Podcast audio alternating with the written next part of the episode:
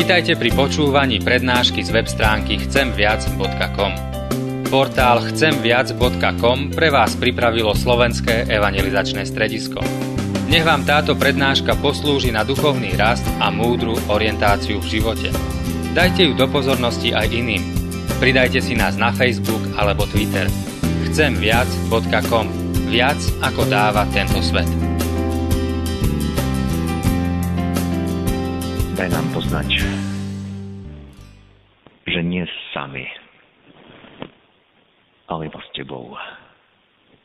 S Tebou môžeme prekonať každé pokušenie.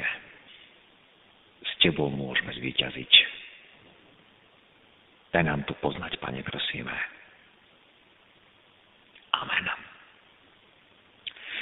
Drahí bratia a sestry, z ústy zo svojich miest, prosím, povstaňte a počujte slova z písma svätého, na ktorými dnes chceme uvažovať a ktoré nás budú viesť k spovedi a k príjmaniu Večere Pánovej. A budem čítať z knihy skutkov Apoštolov z kapitoly 7 od verša 22. A naučil sa Mojžiš všetkej egyptskej múdrosti a bol mocný v slovách aj v skutkoch. Keď však dovršil 40 rokov, zatúžil v srdci navštíviť svojich bratov, synov izraelských. A keď videl, ako sa jednému z nich krivdí, zastal sa ho, pomstil utlačovaného a zabil Egyptiana. Domnieval sa, že jeho bratia porozumejú, že im Boh posiela záchranu skrze jeho ruky. Ale neporozumeli. Na druhý deň prišiel ku ním keď sa vadili medzi sebou a napomínali ich pokoju, hovoriac, mužovia ste bratia, prečo si navzájom krivdíte? Ale ten, čo krivdil svojmu blížnemu, odbil ho slovami. Kto ťa ustanovil za vládára a sudcu nad nami? Či chceš zabiť aj mňa, ako si včera zabil Egyptiana? Pre tieto slová utiekol Mojžiš a býval ako cudzinec v zemi Madianskej, kde spodil dvoch synov Amen. Toľko slov z písma svätého. Drahí bratia a sestry, opäť sme pozvaní sledovať cestu utrpenia nášho pána a k tomu nás každý rok pozýva pôstna doba. A sme úplne na začiatku pôstu a je na každom z nás, ako túto dobu využijeme. Buď cez túto dobu len tak preletíme a za chvíľu si uvedomíme, ako rýchlo to, prešlo a už tu je Veľká noc, alebo počas tejto pôstnej doby zastaneme a budeme robiť vedomé rozhodnutia. Vedomé rozhodnutia na základe toho, čo nám Pán Boh ukázal a čo nám Pán Boh zjavil. Viete, ja pevne verím, že vždy, keď otvoríme Božie slovo, vždy, keď ho čítame, tak Pán Boh ku nám hovorí pretože jeho slovo je živé a mocné. Vždy, keď ho počujeme ako kázané tu v chráme, verím tomu, že Pán Boh hovorí, pretože Boh nemočí. A vždy je otázka, čo s tým slovom urobíme, ako sa k tomu postavíme, aké konkrétne rozhodnutie urobíme. Lebo iba ak si povieme, bolo to pekné, pekne to je tam napísané, pekne to bolo v kázni vysvetlené, a pôjdeme ďalej tou istou cestou, nič sa pri nás nezmení, tak sme špatne počúvali. A žiaľ, stojíme a prešlapujeme iba na jednom mieste. Z dnešného evanelia spred oltára sme počuli, ako pán Ježiš vyjavil svojim učeníkom pravdu o svojom príchode na túto zem, a teda aj pravdu o svojom konci. On učeníkov nezavádzal, on pred nimi nezatajoval pravdu, ani nehovoril v nejakých hádankách, ani nehovoril nejasne. Ak čítame pozorne Evanielia, tak nám nemôže uniknúť, že v jeho službe prišiel jeden veľký deň, kedy učeníkom odhalil o sebe, aký bude koniec jeho existencie na tejto zemi. To, čo si pripomíname na Veľký piatok. A to sme počuli aj v dnešnom evanieliu, Odvtedy začal Ježiš svojim učeníkom poukazovať, že musí ísť do Jeruzalema a že musí mnoho trpieť od starších a veľkňazov i zákonníkov, že musí byť zabitý a v tretí deň stane z mŕtvych. My sme počuli reakciu učeníka Petra a nebola to iba jeho reakcia. Peter určitým spôsobom bol hovorca všetkých učeníkov. A z tej reakcie môžeme usúdiť aj vycítiť, že Peter a ostatní Ježiša veľmi pozorne počúvali. Teda nie tak, ako to my často robíme, prikyvujeme a povieme pekne, pekne to je napísané a povedané, ale nič sa pri nás nemení. A Peter počúvajúc Ježišove tvrdé slova, vôbec sa mu to nepáčilo a hneď sa mu v mysli vynorilo. Toto je Mesiáš. Toto má byť Mesiášov koniec. Takéhoto Mesiáša ja nasledujem, ktorý skončí na kríži. A čo bude so mnou? A čo bude s nami? To aj my máme podobne skončiť. Preto Peter reagoval tak prudko, ako sme čítali. Nech ti je milostivý Boh. Toto sa ti nesmie stať. Inými slovami, pane, toto nie je cesta pre teba. Pane, tadiaľ to nesmieš ty kráčať. Podľa Evangelia Marka čítame, že Peter si zobral Ježiša stranou, čo sa dá preložiť aj takto, že Peter sa mu postavil do cesty ako prekážka, ako varovanie, nie, pane, ty nepôjdeš touto cestou. Kvôli tomuto postoju Ježiš reagoval na Petrové slova tak, ako sme to počuli. Choď za mňa satana, na pohoršenie si mi, pretože nemyslíš na veci Božie, ale na ľudské. Čítame tu, že pán Ježiš poprvé nazýva Petra satanom. Nie, že by bol Peter v tej chvíli posadnutý satanom, ale cez svoje ústa Peter teraz hovoril satan. Toto je veľmi vážne napomenutie, bratia a sestry. A my vieme, že ten zlý nám podsúva všelijaké myšlienky, ten zlý nás zvádza a naša mysel je veľmi veľkým bojiskom. Ale tieto slova nám ukazujú, Ježišové slova, že tú zlú myšlienku, ak na ňou ešte premýšľame, ešte sa nič nemusí diať. Ale keď tú zlú myšlienku vyslovíme, naše ústa sa stali ústami, ktoré si použil ten zlý. Aby sme šírili jeho plány, aby sa jeho plány naplnili. A preto si vždy musíme klásť otázku pri vyslovenom slove, či vete alebo myšlienke komu teraz slúžim, keď som toto povedal? Čo vlastne hovorím? Je to, čo hovorím Božie, je to na oslávenie Boha? Alebo to, čo vyrieknem, to, čo sa chystám povedať, nestanem sa pritom nástrojom toho zlého? Ak by sme čítali celú kapitolu, z ktorej nám dnes znelo Evangelium, tak by sme počuli, ako ten istý Peter pred chvíľou učinil to jedno najväčšie vyznanie a učinil to ako prvý zo všetkých ľudí, keď povedal, ty si Kristus, syn Boha živého. Ježiš sa pýtal svojich učeníkov, za koho ma pokladajú ľudia a potom sa pýta ich, a vy za koho ma pokladáte? A Petr sa ozval, ty si Kristus, syn Boha živého. A vtedy pán Ježiš zareagoval, blahoslavený si Peter, pretože telo a krv ti to nezjavili, ale môj otec, ktorý je v nebesiach. To znamená, Ježiš hovorí, stal si sa Božím poslom, vyslovil si to, čo je pravda, to, čo sa Bohu páči. Vyslovil si to, čo je Bohu na slávu. A ten istý Peter v zápetí povedal niečo iné, povedal to, za čo ho Ježiš musel nazvať satanom. A preto sa, bratia a sestry, my musíme pýtať, komu slúžime a komu momentálne slúžime. To, čo vyslovujeme. Koho tým oslavujeme. Koho vôľu naplňame. Kto cez mňa hovorí, keď vyslovím nejaké slova. A to sa týka tých našich bežných rečí. Naše ústa môžu byť nástrojom toho zlého. Dajme si na to pozor čo práve vyslovujeme, akú myšlienku sme pomenovali. To je to prvé, Ježiš nazval Petra satanom. po druhé, Ježiš mu ukázal, kde je jeho miesto. Povedal mu, choď za mňa. Nie ty mi budeš diktovať, nie ty budeš určovať, čo mám robiť, ale choď za mňa.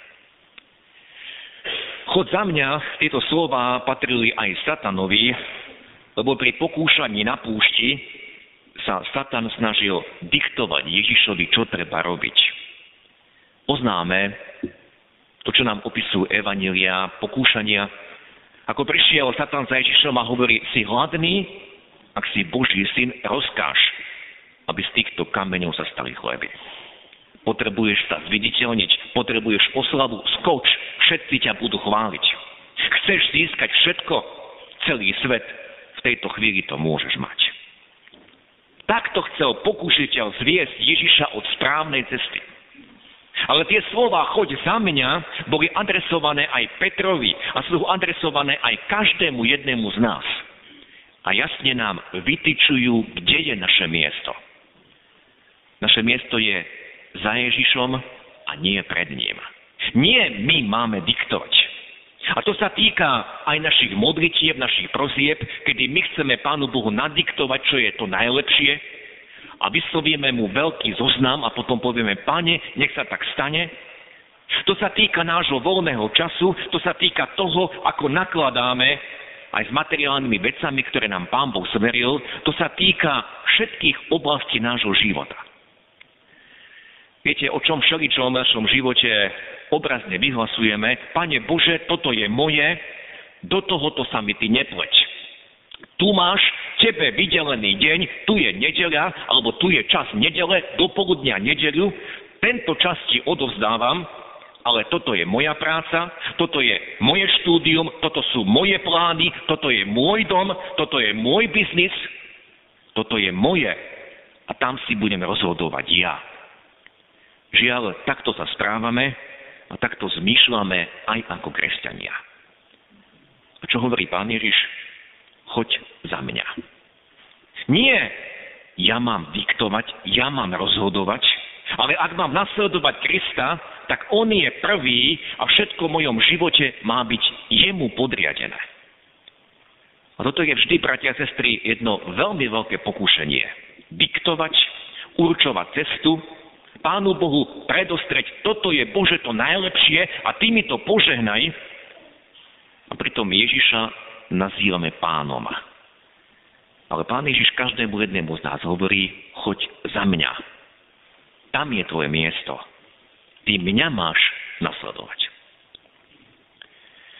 Dnes sme pred kázňou počuli o pokušení a zlyhaní iného Božieho muža, Božieho služobníka Mojžiša.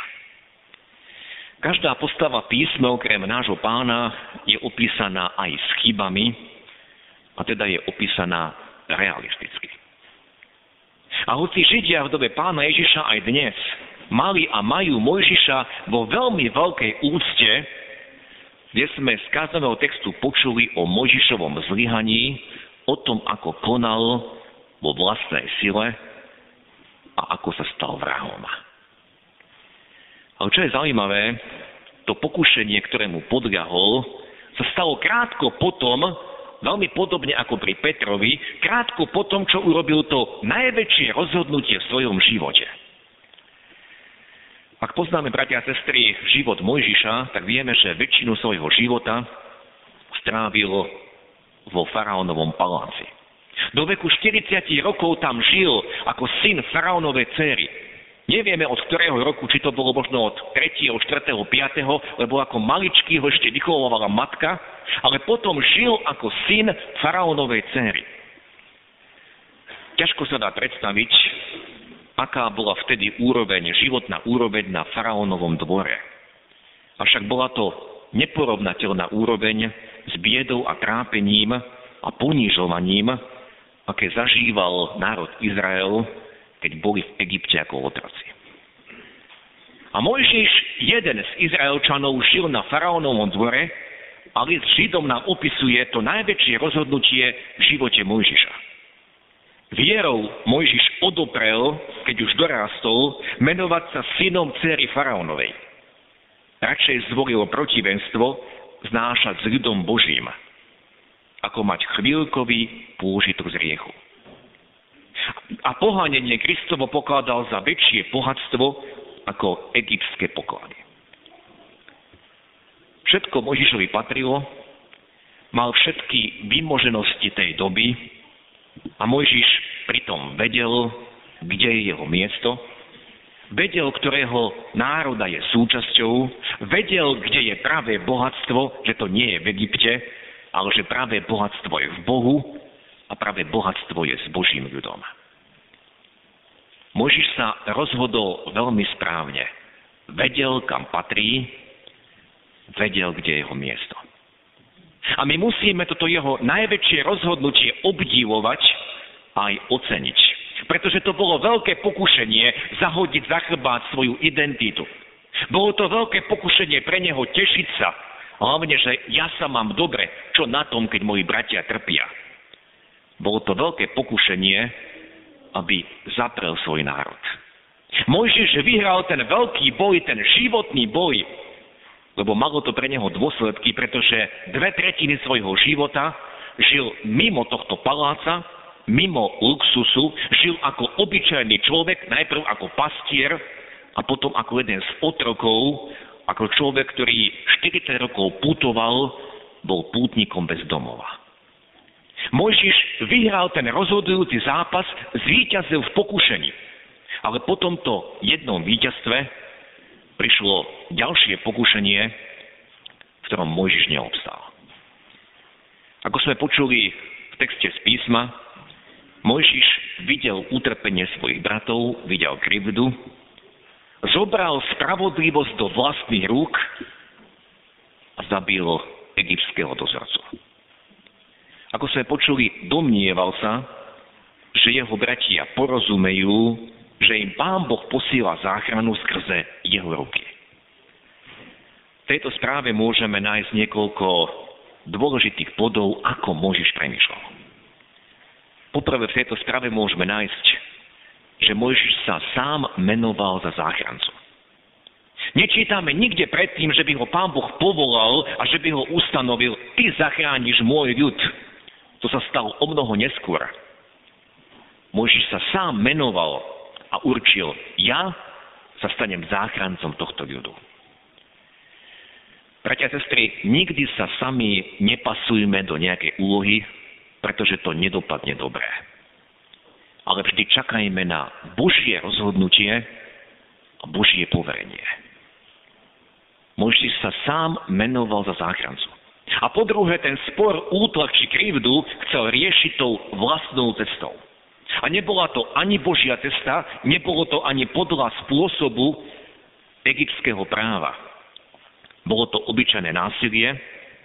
Mojžiš násilie chcel potlačiť násilím a to neprinieslo ani pokoj, ani požehnanie. Pamätajme si, bratia a sestry, že nikdy ak pôjdeme proti Božím cestám a Božím spôsobom, nikdy nedôjdeme pokoja a požehnania. Tie naše spôsoby nie sú Božími cestami. Ak si my chceme niečo napríklad privlastniť, prilepšiť, lebo sa mi stala krivda, nikdy to neprinesie požehnanie.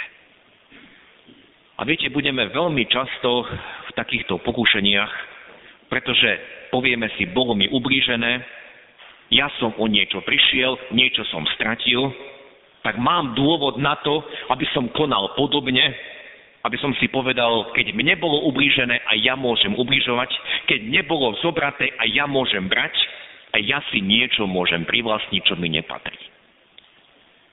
Nikdy neriežme veci svojimi vlastnými spôsobmi a svojou vlastnou cestou. Aj to je veľké pokušenie lebo to neprinesie pokoj a požehnanie. Možiš sa domnieval, že kráča Božou cestou, že jeho bratia porozumejú, že im Boh posiela jeho ako záchrancu.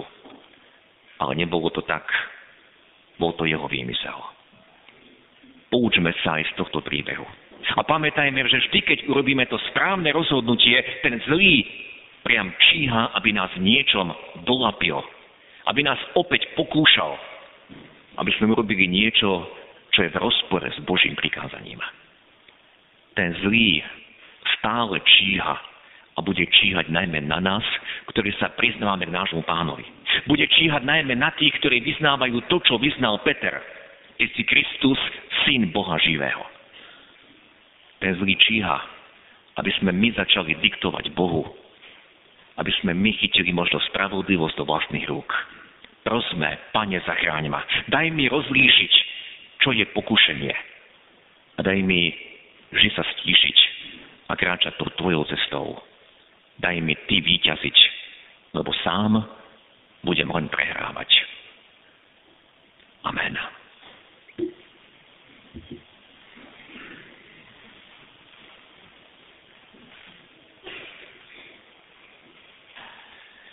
Po týchto slovách, drahí bratia a sestry, ktorí chcete pristúpiť k spovedi a večeri pánovej, prosím, povstaňte a podľa svojho najlepšieho vedomia a svedomia odpovedajte im pred Pánom Bohom na tieto spovedné otázky.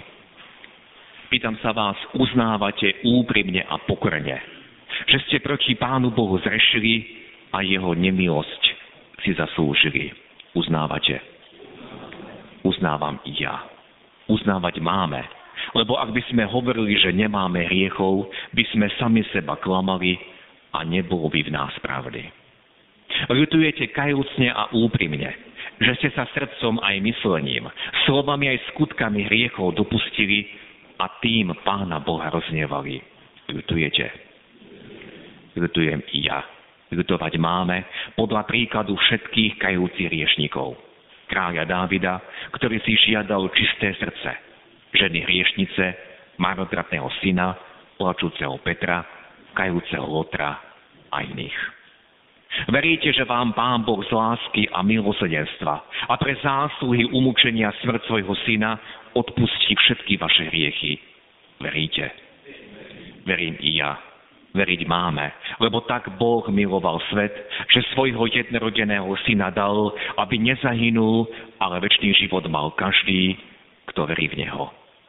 A napokon slibujete, že s pomocou Ducha Svetého zanecháte svoje zlé obyčaje, odpustíte prevedenia tým, ktorí vám ublížili a budete sa vystriať svojich riechov.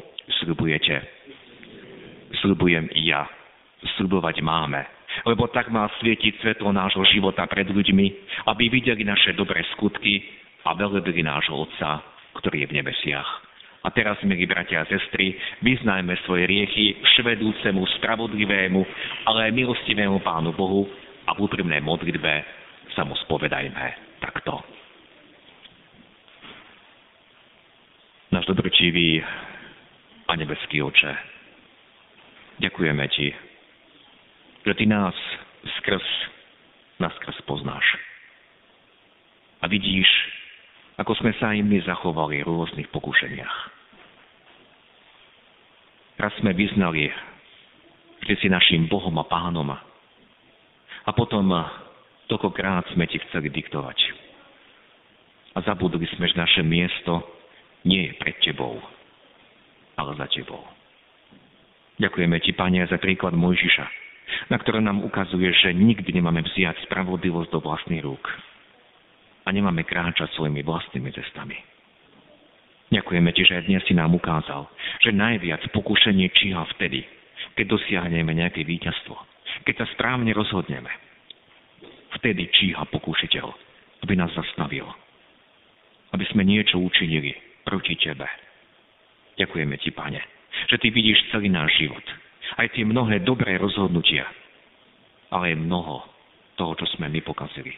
Či to bolo v našich slovách, myšlienkach alebo činoch. Ďakujeme ti, že ešte stále neprichádzaš, aby si nás súdil, ale nám zjavuješ svoju milosť. Ďakujeme ti, Pani Ježiši Kriste, že i dnes nám môže znieť Tvoje evanelium. O tom, že si prišiel, položil život za nás. Vydal si svoje telo a prelial svoju krv, aby si prikryl všetky naše hriechy. Padáme po Tvoj kríž a prosíme, zmiluj sa nad nami. Očisť nás od všetkého, či sme ťa zarmutili, teba, či sme ublížili našim blížným. A ďakujem ti, že to môžeme vyznať, odovzdať tebe. Ďakujeme, že nás počuješ. A ty si povedal, kto príde ku mne, toho nevyženiem von. Ďakujeme ti, že keď vyznáme svoje hriechy, si verný a spravodlivý, aby si nás očistil od každého hriechu, od každej neprávosti.